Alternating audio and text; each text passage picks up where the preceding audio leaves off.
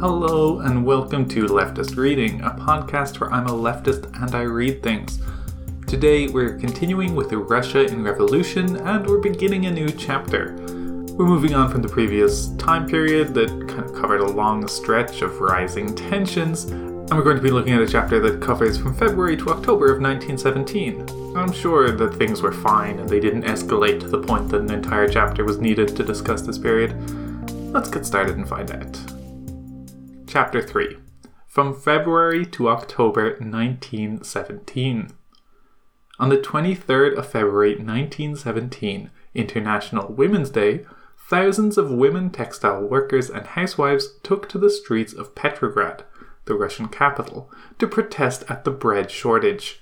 Footnote 1. The demonstration occurred a day after workers at the giant Putilov works had been locked out it quickly drew in workers, especially in the Vyborg district of the capital, notorious for its militancy. The demonstration had a largely spontaneous character, although the Vyborg committee of the Bolshevik Party had called a protest. None of the revolutionary parties expected that it would prove to be the start of a process that would rapidly lead to the abdication of the Tsar. The crowd, many of whose members had experience of strikes and demonstrations, threw up its own leaders in the form of local socialist activists. By the following day, more than 200,000 strikers took symbolic control of the capital by marching from the outlying districts across the bridges into the city's center, throwing rocks and lumps of ice at the police on their way. On the 25th of February, students and members of the middle classes joined the crowds bearing red flags and singing the Marseillaise. Among the banners were many emblazoned with the words, Down with the war, and Down with the Tsarist government. Soldiers from the garrison were ordered to clear demonstrators from the city center, but proved reluctant to do so. On Sunday, the 26th of February, soldiers were ordered to fire on the crowds, and by the end of that day, hundreds had been killed.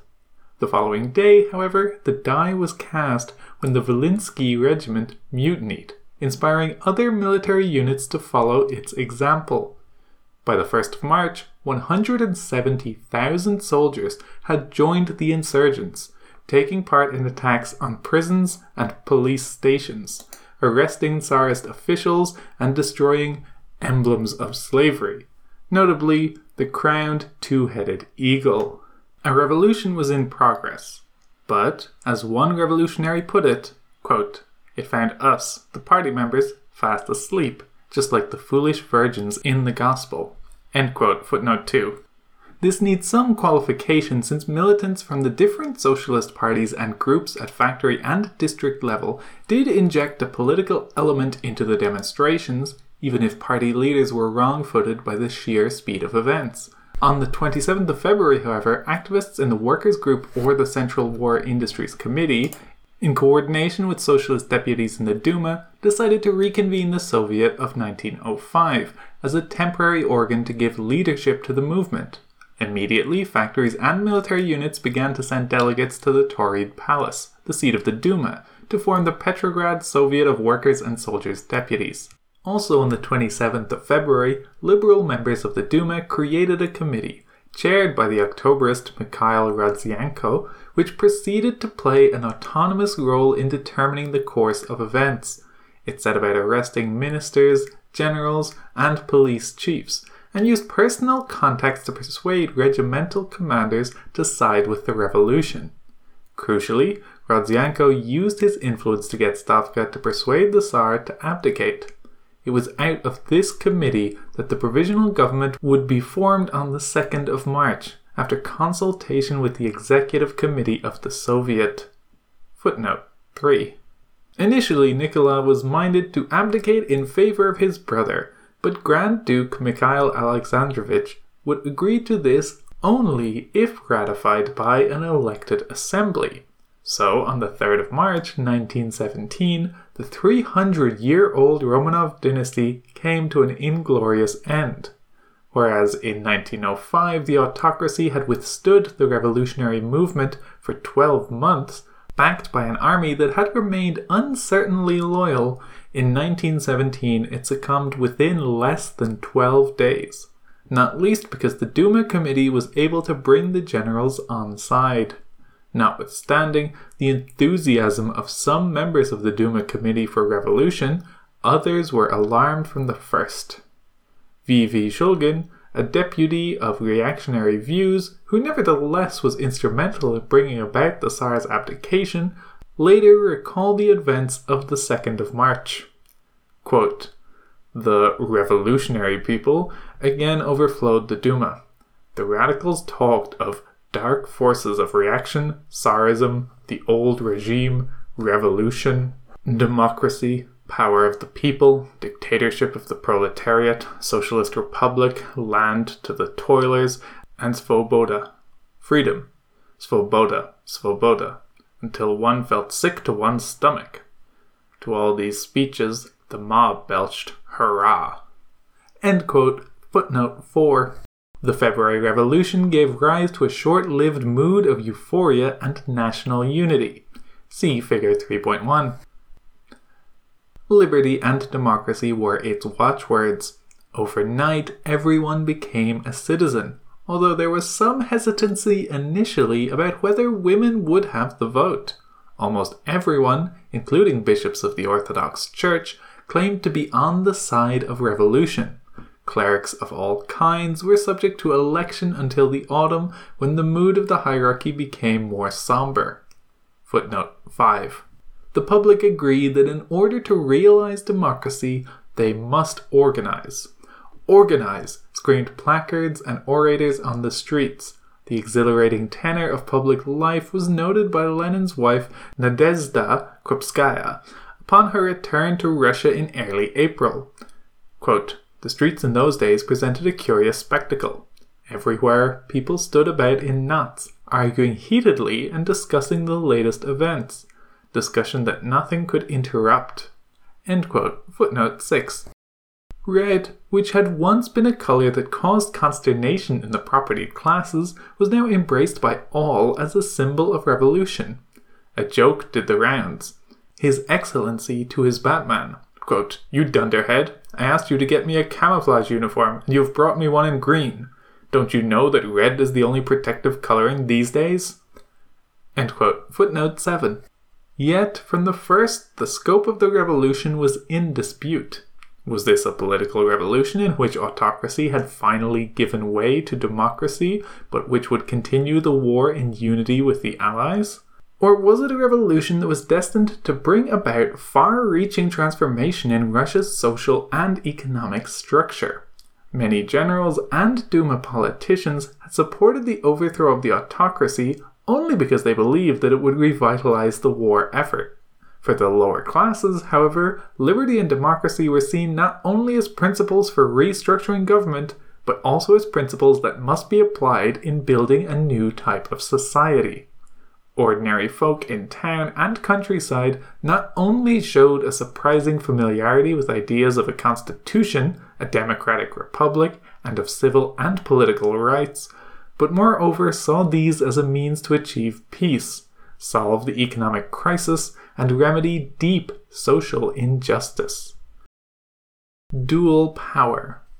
The two forces that had together brought about the downfall of the monarchy the Duma opposition, and the mass movement became institutionalized in the political setup that emerged out of the February Revolution, which became known as dual power.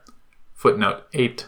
The new provisional government, in its manifesto of the 2nd of March, pledged to implement a far reaching program of civil and political rights and promised to convene a constituent assembly to determine the future polity, but it said nothing about the burning issues of war and land.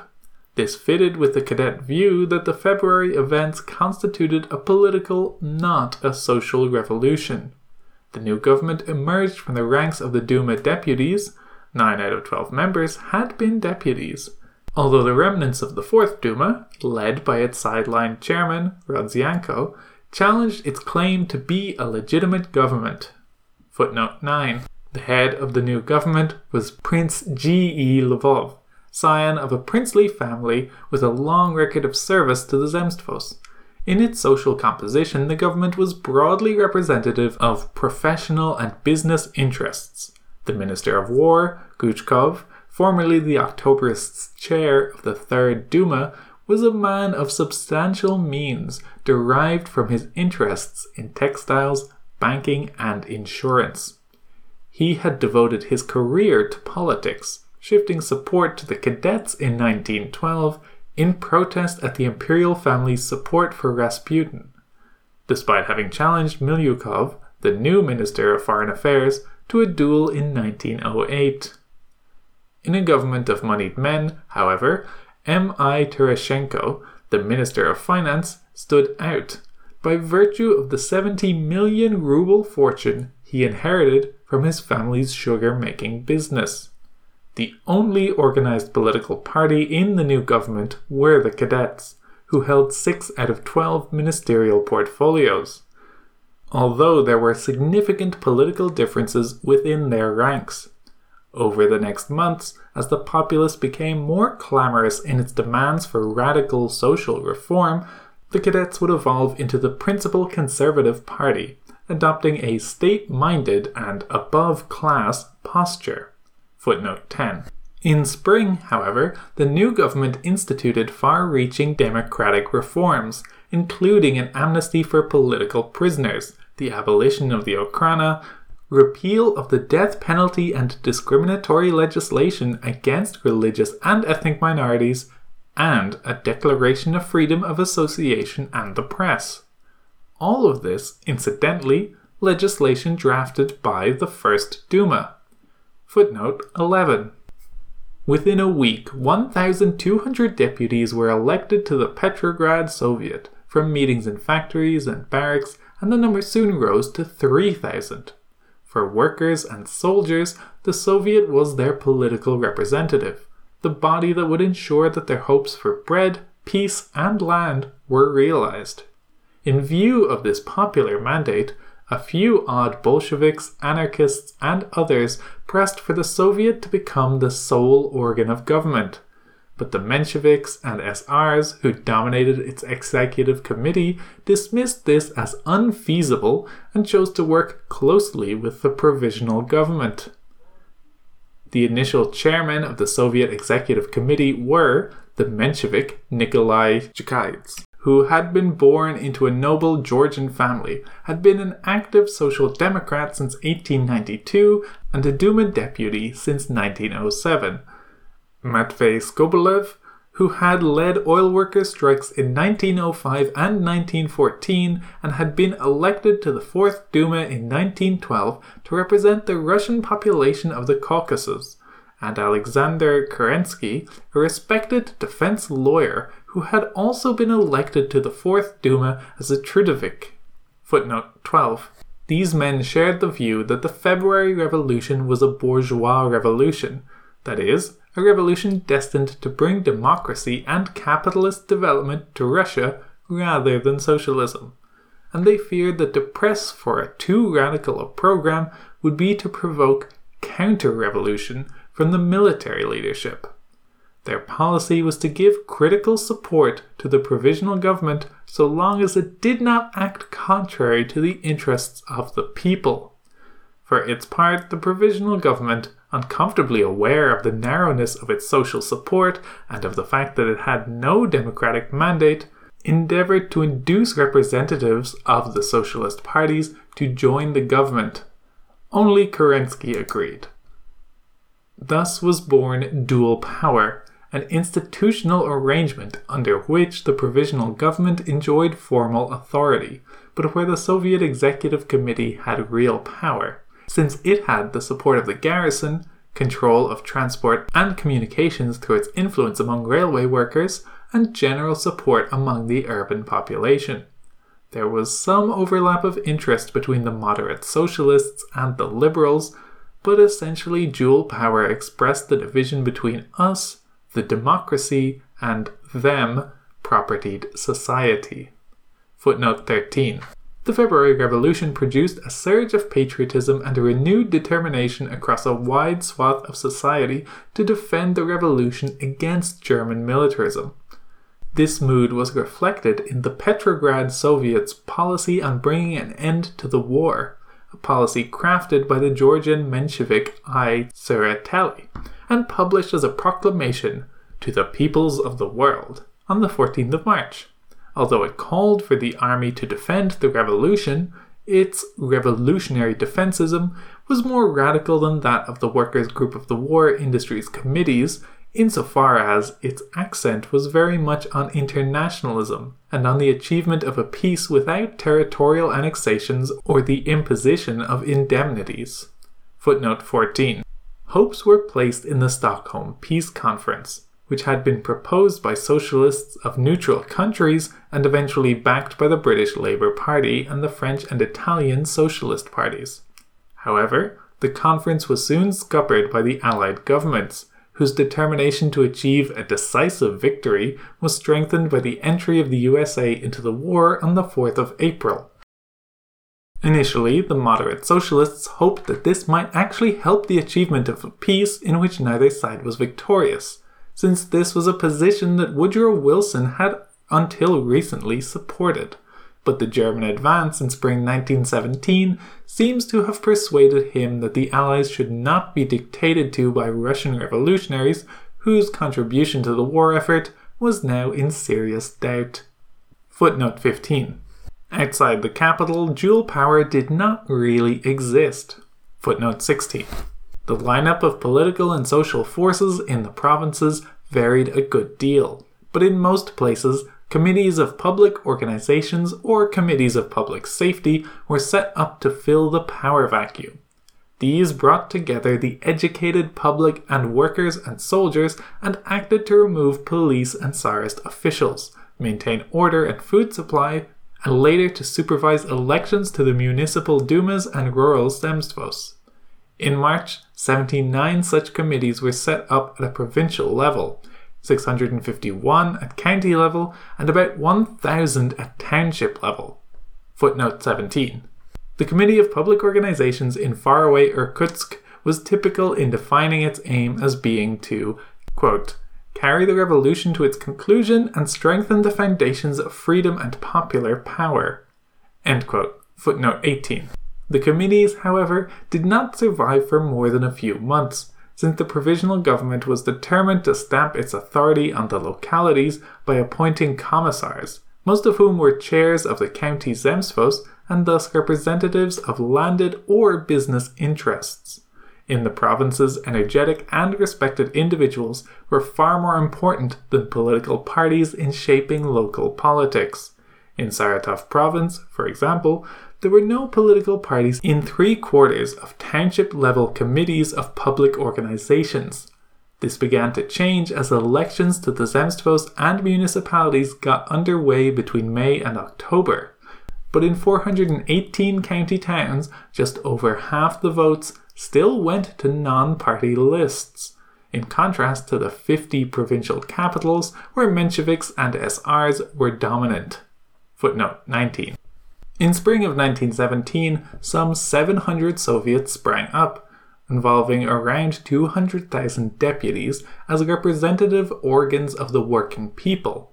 By October, 1,429 Soviets existed in the empire, 706 of them comprising workers and soldiers' deputies, 235 comprising workers, soldiers, and peasants' deputies, 455 comprising peasants' deputies, and 33 consisting just of soldiers' deputies. Footnote 20.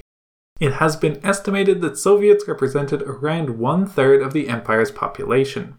This network represented working people, but peasants were much slower to form Soviets than workers and soldiers. The moderate socialists tend to describe them as organs of revolutionary democracy a bloc that comprised not only workers, soldiers, and peasants, but also the toiling intelligentsia, such as teachers and journalists, and professionals, such as lawyers and doctors, and even, as in Omsk, representatives of ethnic minorities. This revolutionary democracy had historically defined itself against the Tsenzoviki, a somewhat antiquated term that referred to those under the Tsarist regime who possessed sufficient property to participate in the Zemstvos and municipal governments, but which was used more loosely to denote the propertied classes. The basic principles of Soviet democracy were that deputies were directly elected by those they represented and that they were accountable to and recallable by their constituents. In contrast to the committees of public organizations, Soviets were subject to regular democratic election and representatives were drawn almost exclusively from the different socialist parties. At the first All Russian Congress of Soviets at the beginning of June, out of 822 delegates with voting rights, 285 were SRs, 248 were Mensheviks, 32 were Menshevik internationalists, and 105 were Bolsheviks. Footnote 21. The Mensheviks and SRs generally saw the Soviets as temporary bodies whose task was to exercise control over the local organs of government in the interests of revolutionary democracy. In contrast to what Lenin would later argue, Soviets did not see themselves as representing a higher form of democracy than that of parliamentary democracy. Footnote 22. Indeed, much of their energy went into campaigning for the Constituent Assembly, which, everyone assumed, would establish a parliamentary regime. Yet in actuality, Soviets quickly became organs of local government, concerned with everything from food and fuel supply to education to law and order, usually competing with democratized organs of local government. As early as late April, left SRs and Bolsheviks in the Tsaritsyn Soviet affirmed it to be the town's ruling body. In May, the Kronstadt Soviet, which consisted of 96 Bolsheviks 96 non party deputies, 73 left SRs, 13 Mensheviks, and 7 anarchists, caused a furore when it refused to recognize the provisional government. But these were odd exceptions before the autumn. Footnote 23. Although in January 1912 the conference in Prague had constituted the Bolsheviks as a separate party, in the provinces many local social democratic organizations remained unified, with, at best, Mensheviks and Bolsheviks operating as factions within a single party. It is thus not easy to estimate the numbers in the two factions. By May, there may have been as many as 100,000 Mensheviks, 40,000 of them in Georgia, where their position was unassailable. Their stance of critical support for the provisional government had proved popular, and in the spring they grew much faster than they had in 1905 to 1906. By autumn, the party may have had almost 200,000 members. Footnote 24. As in the Bolshevik Party, intellectuals dominated the leadership of the party, but the membership consisted overwhelmingly of working people. More so than the Bolsheviks, the Mensheviks suffered serious splits during the war between defensist and internationalist wings. Tsereteli's policy of revolutionary defensism went some way to bridging that split, but divisions soon reopened when Mensheviks joined the first coalition government in May. Following the July days, of which more later, Yuli Martov, leader of the internationalist wing of the Menshevik Party, which had opposed the war, agitated for a break with the cadets and the formation of a government comprising exclusively socialist parties.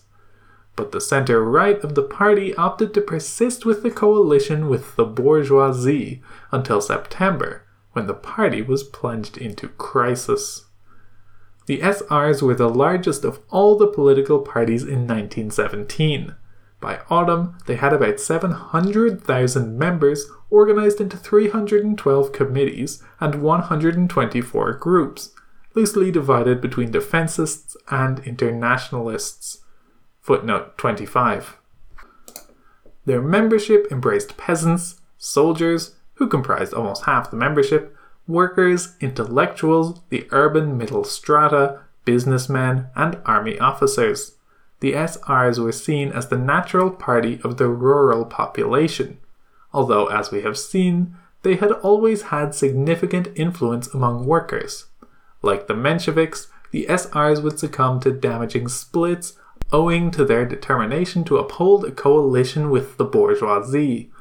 The right wing of the party called for war to victory and saw the task of the revolution as being to establish a democratic political system, entrench private property, and oppose the cruder forms of capitalist exploitation.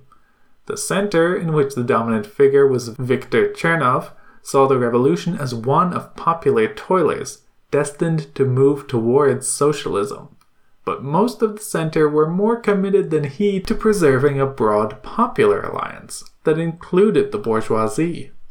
Only in September did Chernov manage to pull the party away from its adherence to the coalition government. From May, left wingers in the SRs began to crystallize as an embryonic party by virtue of their support for the peasants' seizure of landowners' estates their hostility to the imperialist war, and their backing for a pan socialist government. Their influence grew fast, and by autumn, most party organizations in the provinces had come out in favor of power to the Soviets. On the extreme left, the SR maximalists wanted socialization of both land and industry and a toiler's republic as the first step to socialism. In reality, Long before elections to the Constituent Assembly, the SRs had ceased to be a single party. The right reflected the trajectory of the democratic intelligentsia who were willing to postpone social reform until the Allies had won the war, whereas the left sought to advance the social revolution by calling for power to the Soviets. And that's going to do it for this week. We will be continuing with this chapter as things continue to develop in the political situation. If you have any questions, comments, corrections, or suggestions, you can email leftistreading at gmail.com or get the show on Twitter at leftistreading. This show is hosted on the Abnormal Mapping Network. You can go to abnormalmapping.com to find this and lots of other leftist podcasts about all sorts of media. And our intro and outro music is Decisions by Eric Matyas. You can find it and more of his work on soundimage.org. That's all for this week. Thank you for listening and keep reading.